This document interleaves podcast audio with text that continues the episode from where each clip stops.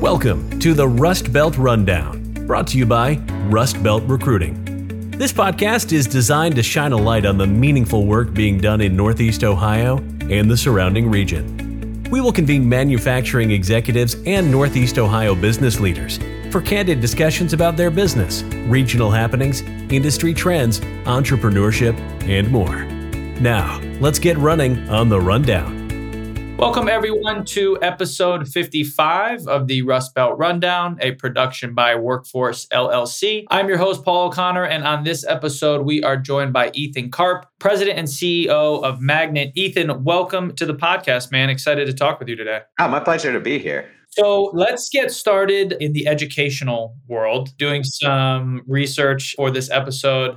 I learned that your motivation to get not only two advanced degrees, but two advanced degrees in biology and chemistry, and then not only two advanced degrees in biology and chemistry, you went to the best university in the world.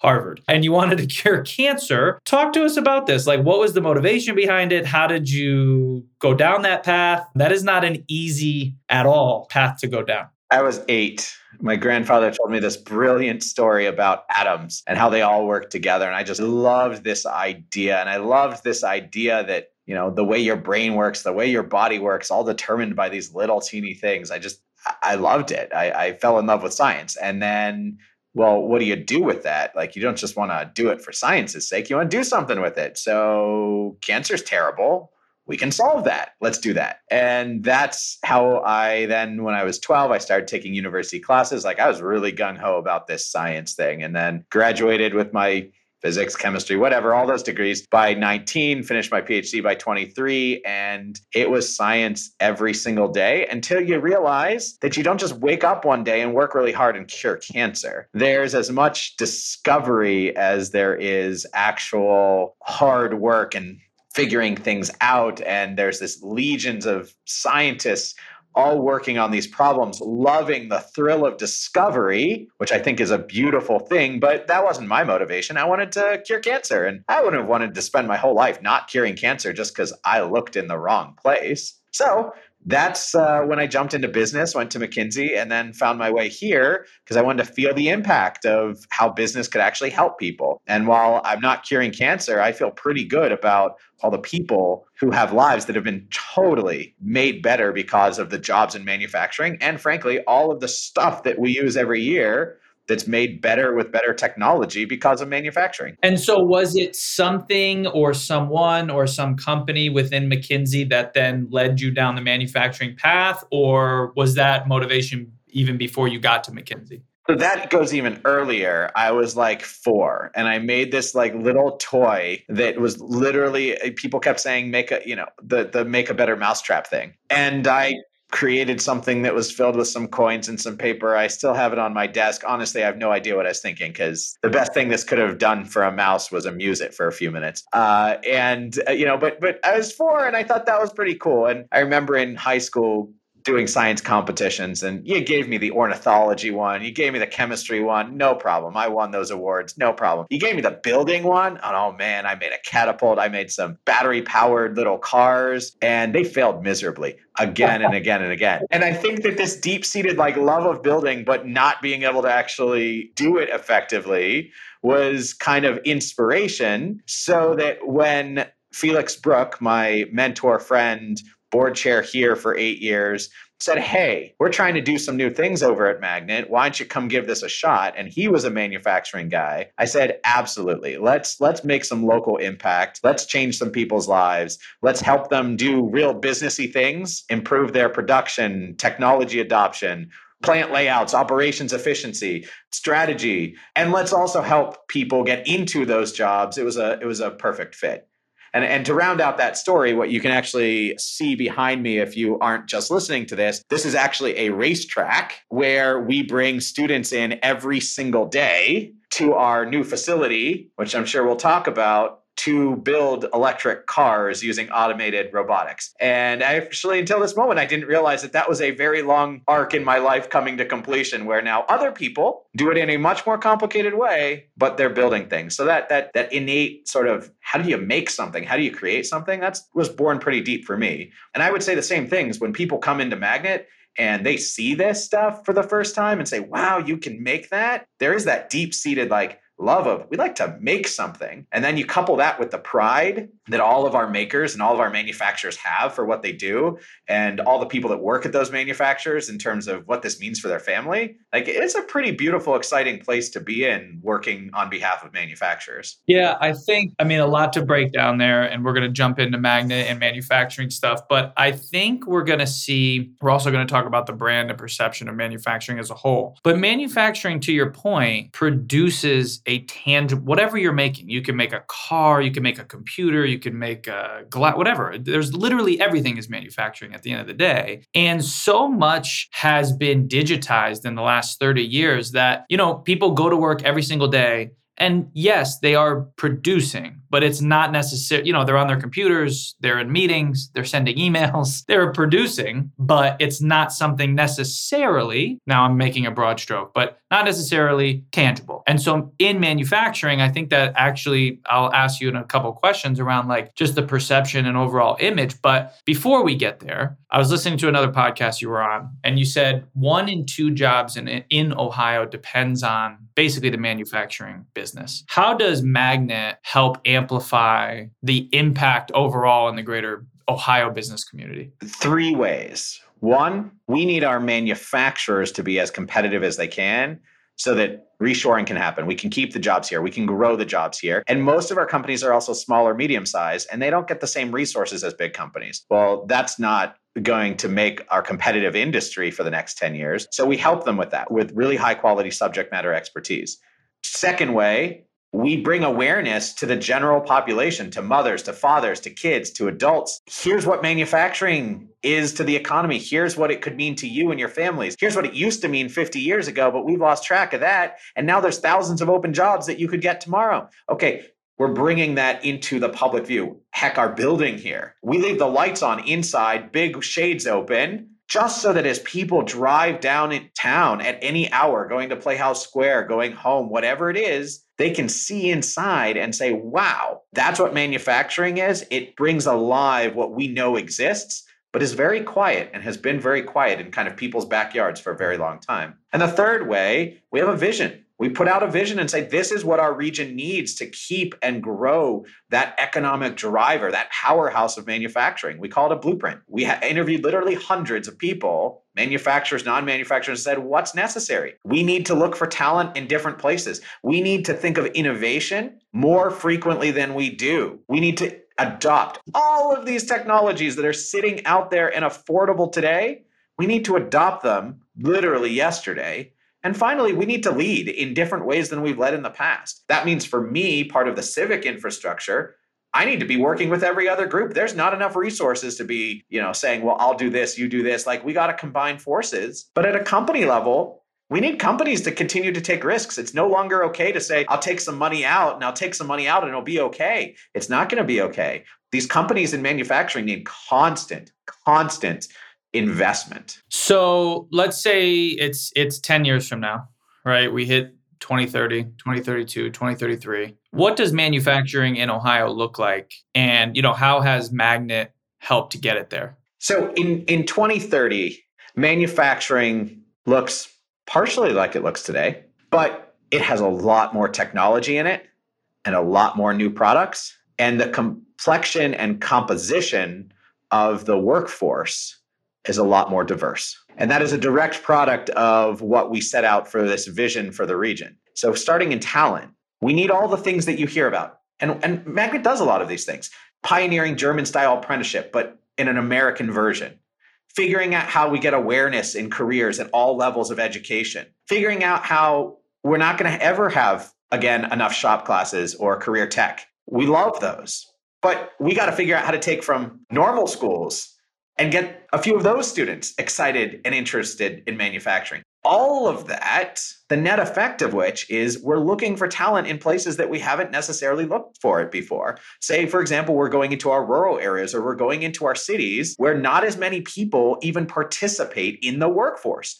That's where you can find talent. So it's going to naturally diversify our populations so that our companies actually look like our communities. And that'll go all the way up. That'll be managers and eventually owners, et cetera. The second area, technology adoption, there is so much technology out there that literally we're demoing here behind me, but we're implementing every single day. And it ranges from you need to put some monitoring equipment. So rather than waiting weekly or monthly to know how you did on a machine, you can know daily by minute, you can correct things, you can predict when they'll break to robots. Robots aren't new. Automation isn't new and uh, uh, you know you said tangents right? This whole oh they're going to replace all the workers. What do you think happened to all the workers from the 70s till now? I mean we make more stuff here than we've ever made in northeast ohio but we do it with like 70 80% fewer people because of automation. Automation has already come to manufacturing. That is manufacturing's journey. And so, from that perspective, we still need more of it. It still needs to continue, but it's not going to be replacing people. All that robotics that you have today, that was the stuff we could cram into a box and say, well, you used to have drills and presses. Look, we still all have that stuff out here too, you know, and milling equipment. And now we put it all into a box and called it CNC and it can do all that stuff itself, right? That's automation. So are those yellow arms that you see in car companies. That's automation, but there's no people. You can't get inside the CNC. You can't go next to those yellow arms. Collaborative robots, on the other hand, that's the frontier. That thing can sit right next to, program it real quick, and it can do that boring putting the piece in, putting the part out, pressing the button job that you don't want to do so you can fix that robot. You can tend multiple machines, and that makes your wages go up. That is what we need to see in our manufacturing facilities all the time. That's the investment required. And innovation, innovation is the hardest one of them all because you never know what's going to work. If you create a new product, obviously everybody knows new products. That's where manufacturing's at, or new services if, if you don't have a product and you build things for other people. That's how you innovate. That's how you gain new customers. Okay. Are you spending enough time and money doing that? Are we as an ecosystem, if it's a startup or a spin out, putting enough money toward it? These are the types of things that we need to have a lot more of. And we need to convince a lot more manufacturers that they need to be putting their money in there. Again, that's leadership. We can do a lot of these things together. Manufacturing is going to look different by its people. It's going to have more innovation and it's going to have more technology. That's what it's going to look like in 10 years. And that's going to mean more jobs for the economy. So let's go back to the workforce. You mentioned German style apprenticeship. What is that? German style apprenticeship everybody lauds it. In fact, Felix, my mentor, he's from Germany. He owns a family business in Germany. And he tells these beautiful stories of going home and maybe his dad was late home. And the reason he was late at home on a night was he was helping one of the interns with their math homework so that they could complete school. That depth of social bond and promise that the companies have, social contract, we sometimes call it, is tremendous. And, and anybody going overseas and seeing this in Europe in general, but German in specific, you see this. There's this commitment. Almost all the plants you go there and you see all the way up to the owners they all started as apprentices. Now, we obviously don't have that culture. And there's one piece of this that is very, very tricky. And that is they're so committed because they don't have to worry in most cases that that person is suddenly going to decide, you know what?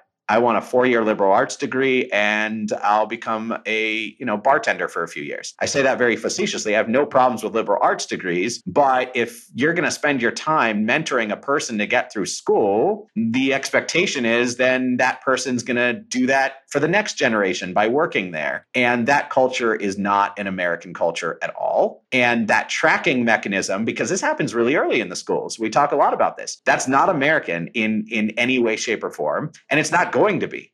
I can talk all day. I actually believe very strongly that this is never a choice between college or going to school. I believe in college. I think it's great. Does everybody have to do it? Obviously not. But those that want it, every single manufacturing pathway has a very inexpensive degree that you can get at a local community college that your companies are probably going to pay for. And then when you want to become an engineer or you want to get a different job, you have better credentials to do it with. You don't need it to go in, and you certainly don't need to do four years of school to go into debt before you go do it. That's what we're talking about by the way, really appealing to somebody coming from an environment where they're supporting their family. That allows them to do it. It allows you to raise people into the middle class, which is really the promise of all of these workforce efforts. So in Germany, that tracking system makes it really tough to replicate. So what have we done? We've surrounded kids, primarily from City of Cleveland, with mentorship. We've had to transport them. We've given them the skills. Companies are involved at all levels. Their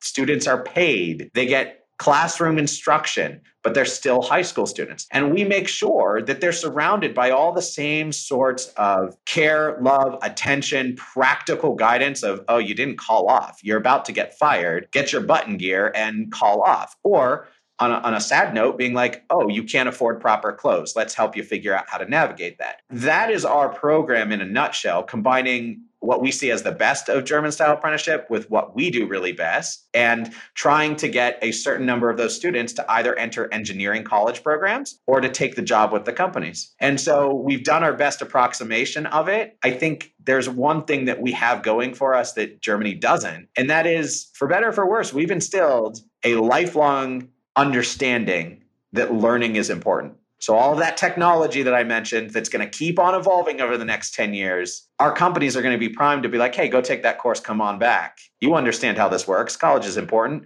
Go get that information, bring it back, and make our companies better at a faster rate. That lifelong learning will always be there, but it does complicate getting students directly from school to want to be in jobs and apprenticeships. Thank you for listening to the Rust Belt Rundown. We'll be right back after a quick break.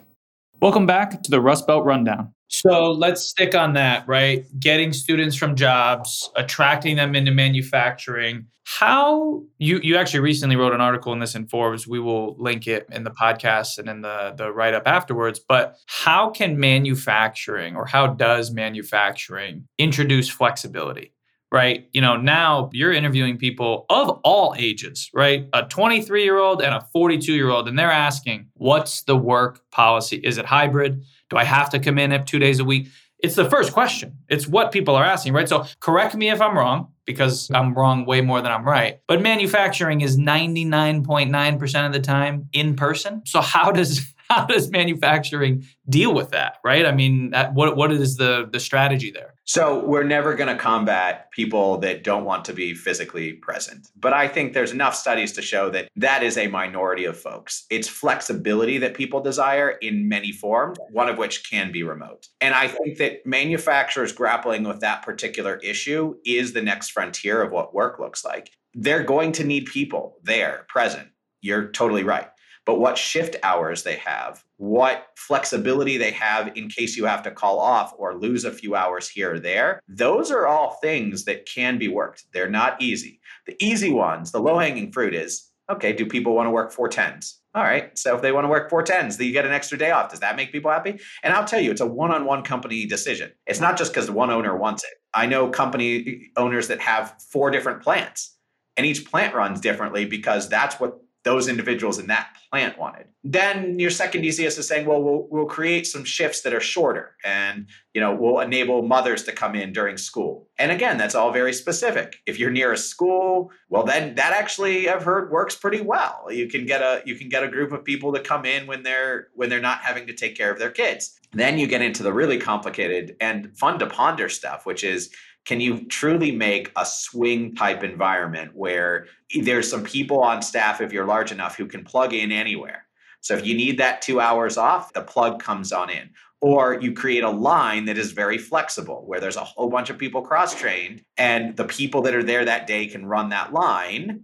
Whereas you know your core lines you fill them up you make sure they're there and this is a swing line that you use whenever you need to. Again these are complicated solutions but manufacturing at the very least needs an answer to the very practical reality that even when you do hire people they still don't sometimes show up on time et cetera. And you can keep firing them but in an environment where they're so hard to find how about we come up with a solution that is maybe slightly less efficient but i'd take less efficient and people to run it over understaffed and paying overtime anytime. Those are some of the solutions, some of the thoughts. I think there's an equally complicated thing around transportation and how we do transportation to get populations. Uh, I, I, won't go into it right now, but there's equally complicated sort of solutions that companies are just now thinking of. The difference about flexibility is they can really try it out themselves piece by piece and say, does this work? Does that work? What works? Yeah. I'll add one other thing, which is your issues of flexibility are there now. Not to be the curmudgeon here, but if the economy gets tough again, we're in a very weird spot where people are demanding all those things. If it gets tough again, I'm not sure manufacturers, outside of their decreased demand and thus they won't have as many open jobs, I'm not sure they're going to have an easier time recruiting people. But I think people in general will be a little bit more open to non flexible arrangements if they really want a, a, job. So, my job is not necessarily made easier by a recession because I still have to figure out how to get people to want to go into manufacturing. But I think some of those flexibility concerns get a little bit less dire. On another recent podcast I was listening to, you mentioned that the manufacturing industry as a whole would need a Coca Cola level marketing machine to change the I don't want to call it a stigma but you know change the image around manufacturing and we have talked about if our loyal listeners are listening to this one as well this is a topic that we ask almost everyone specifically for you how can magnet help change the overall perception around manufacturing so Magnet has been in that game for 20 years now. And our earliest attempts were marketing campaigns. And I believe it did change some people's minds, particularly influencers like schools who said, boy, we need to pay attention to this more. That message has been heard. So fast forward 10 years, and the stigma you mentioned, I've noticed not as much a stigma. The dark, dirty, dangerous that people have in their mind, sometimes there, but more often, the folks right outside our door here in Hough in the center of Cleveland, they have no idea what manufacturing is or that it exists. That's it, that no concept. So it's actually straight up awareness that these jobs exist. No concept's better than a bad it. So that's actually a clean slate. You'd almost prefer that, right? Yes, except you're now competing with all the jobs that they do know. yeah. True. So I'm having to say, hey, come check out this thing that sounds cool that you don't quite even understand what automation and robotics and all this stuff is. And they're like, is it like Taco Bell? Is it like selling clothes? Is it like the job my parents have? Is it? And I'm like, no, it's actually not like any of those things at all. Is it? It's kind of like fixing your car. What's that? You know, like there, there's nothing to compare it to. So in some ways, it's good because I don't have to convince them it's not bad. In some, in the other way, it's like, how do I convince you that this is actually something cool you should consider? And universally, the only thing that we've seen work over the years consistently to make a wow factor is when kids or adults come into a plant and they see firsthand what it is that's actually going on. That's when people's eyes light up. And that is how we believe that we will change the, the hearts and minds of students is one, showing them, I mean, manufacturing is all about touch and feel, but two, the best proof is that their friend gets a job. Our recruitment for our apprenticeship program we talked about has gone through the roof. We have to turn people away because they have friends in the same schools that say, I got that job, that was great. Follow me. So there is a social proof that starts slowly and grows and referrals, we know that referrals of employees are the best source. It works in communities too. People's neighbors saying, This is a good job, this is a good thing. That's truly what's going to make the tide change. And so, what we're doing is providing that opportunity for thousands of students to come in and see a live plant tour and much more. And we are doing the work to get people that have manufacturing jobs back into their communities, recruiting others with that social proof. We're not relying on traditional marketing, even though we have that out there but I can tell you the number of times I've sent something out that's really high quality and the response rate, maybe it's out there, maybe it's branding manufacturing. I feel good about it. But like I said, that Coke level advertising campaign, I just don't think I'm touching anybody enough with my $100,000 here, $200,000 here to change their mind. But if I can get one conversation in one tour, I know I can. So let's talk about uh, this brand new building you guys got and how that's going to change a ton of minds. What was the need behind the building, and you know how will and has the manufacturing community already benefited from it?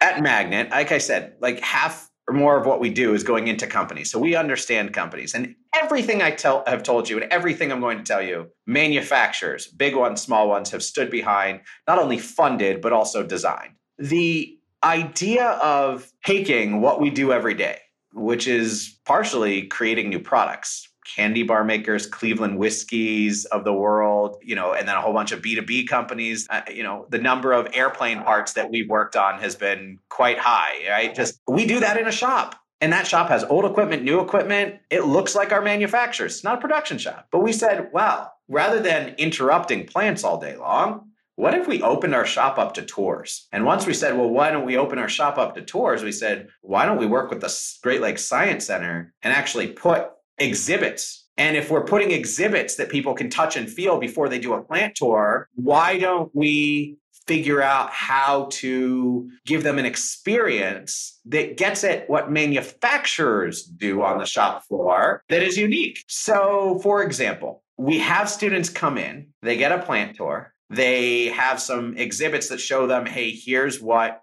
stamping is, and it does a simulated stamping, or pull this lever and it shows you how an injection mold works. Okay. But let's actually have you all line up and you're going to make a cookie cutter and you're going to have different roles. You're, one person's going to spot weld, and one person's going to bend the metal, and one person's going to form it, and one person's going to die cut.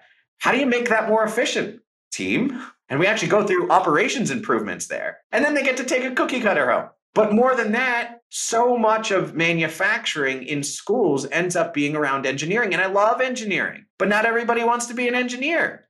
I love building robots. That's the coolest thing ever. Everybody should do it. But a building a robot is not what manufacturers do every day. Engineers might, manufacturers on the shop floor don't. But you know what they do? They work with those robots. They figure out how to fix them. They figure out how to problem solve when stuff doesn't work in teams. So that's what we have students do. We have them get in teams. They pick their components using curriculum that relates to physics and all sorts of math. And this is done in a half day field trip. They pick out their components, they price out their components, they put it into an automated assembly machine that they then run. It creates their car. They experience problems with that car. They mix their own paint to create a custom paint color for that car. They vacuum form the chassis for that car. They put it on a ramp and they race it against the other teams. And if you only have an hour and a half, they get a score. Did you win? Did you beat your other, the cheapest and the best performing? Did you do it? And if we have longer time periods with them over days, we can go step by step. Well, your car sold this many.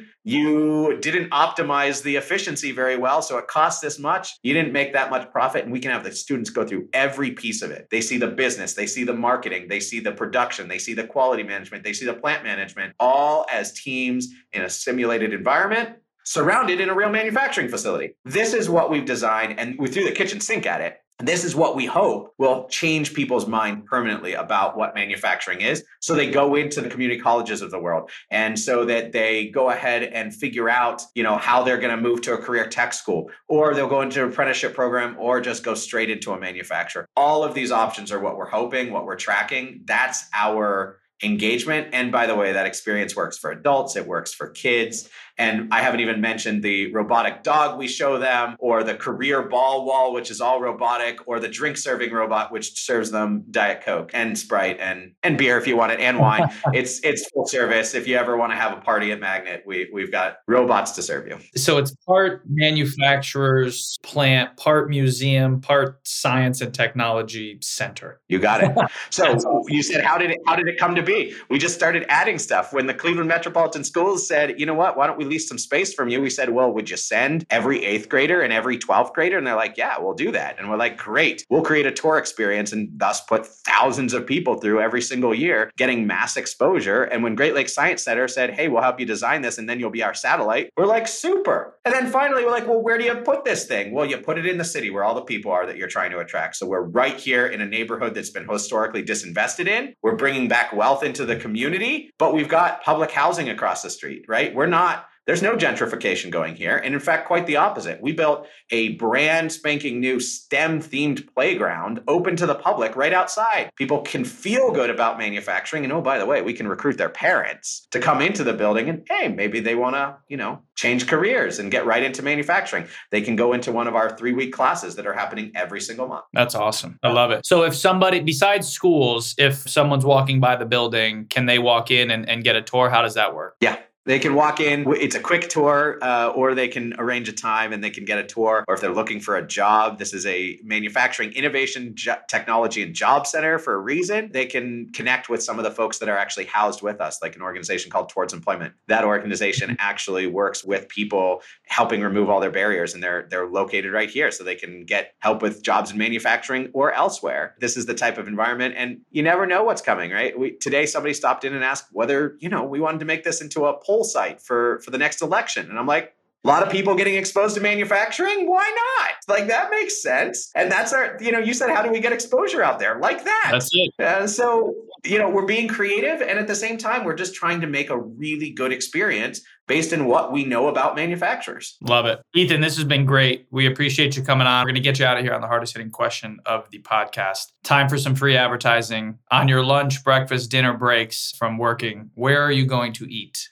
What are your go-to restaurants in Cleveland? Given our proximity to Asiatown, it's Li Wah all the way. Love that place. Other favorites in in Asiatown, Korea House, also fantastic. Not a restaurant per se, but you will often find me getting Li Wah and then bringing it across the street to the karaoke bar on the weekends, Galaxy Karaoke, and doing some private karaoke. If any of my staff is listening, they're laughing because I dragged many of them there uh, as a team building event on a 1.30 on a Friday. And you'd be surprised, you know, only a few people sing, but the rest of the people like making fun of us. So you have this hard work of trying to get people in manufacturing. You got to let off steam, and I'm often down there near Li Wah doing it. I love it. Well, we appreciate it, man. Thank you again for coming on. Where can everybody find you? Social, website, whatever you want to share. Where, if they're looking for you, where can they go? So they can go to manufacturingsuccess.org. That's our website. Uh, please follow me on LinkedIn and just look up Ethan Karp, K A R P. Uh, Magnet has LinkedIn. And if you're really interested in a regional strategy that we put together with many, that blueprint I mentioned, and you want to hear some inspiring stories,